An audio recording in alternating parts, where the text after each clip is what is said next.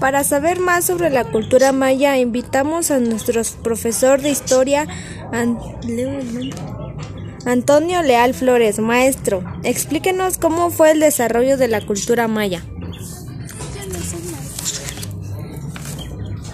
El estudio de la evolución histórica de la civilización maya se ha dividido en cuatro periodos que derivan de las etapas del desarrollo del continente americano.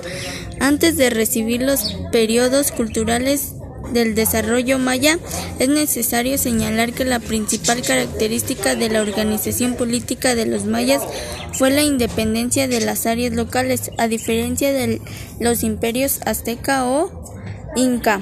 La civilización maya no poseía una autoridad central que aglutinara bajo su influencia todo el territorio que abarcaba, por lo que en cada periodo de desarrollo hubo un centro o polo desde el cual se ejerció diferente influencia sobre muchas regiones.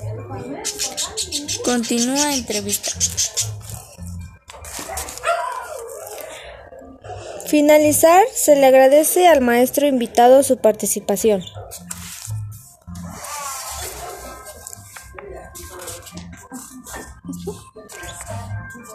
Estimados radioescuchas, pues como siempre aquí el tiempo vuela.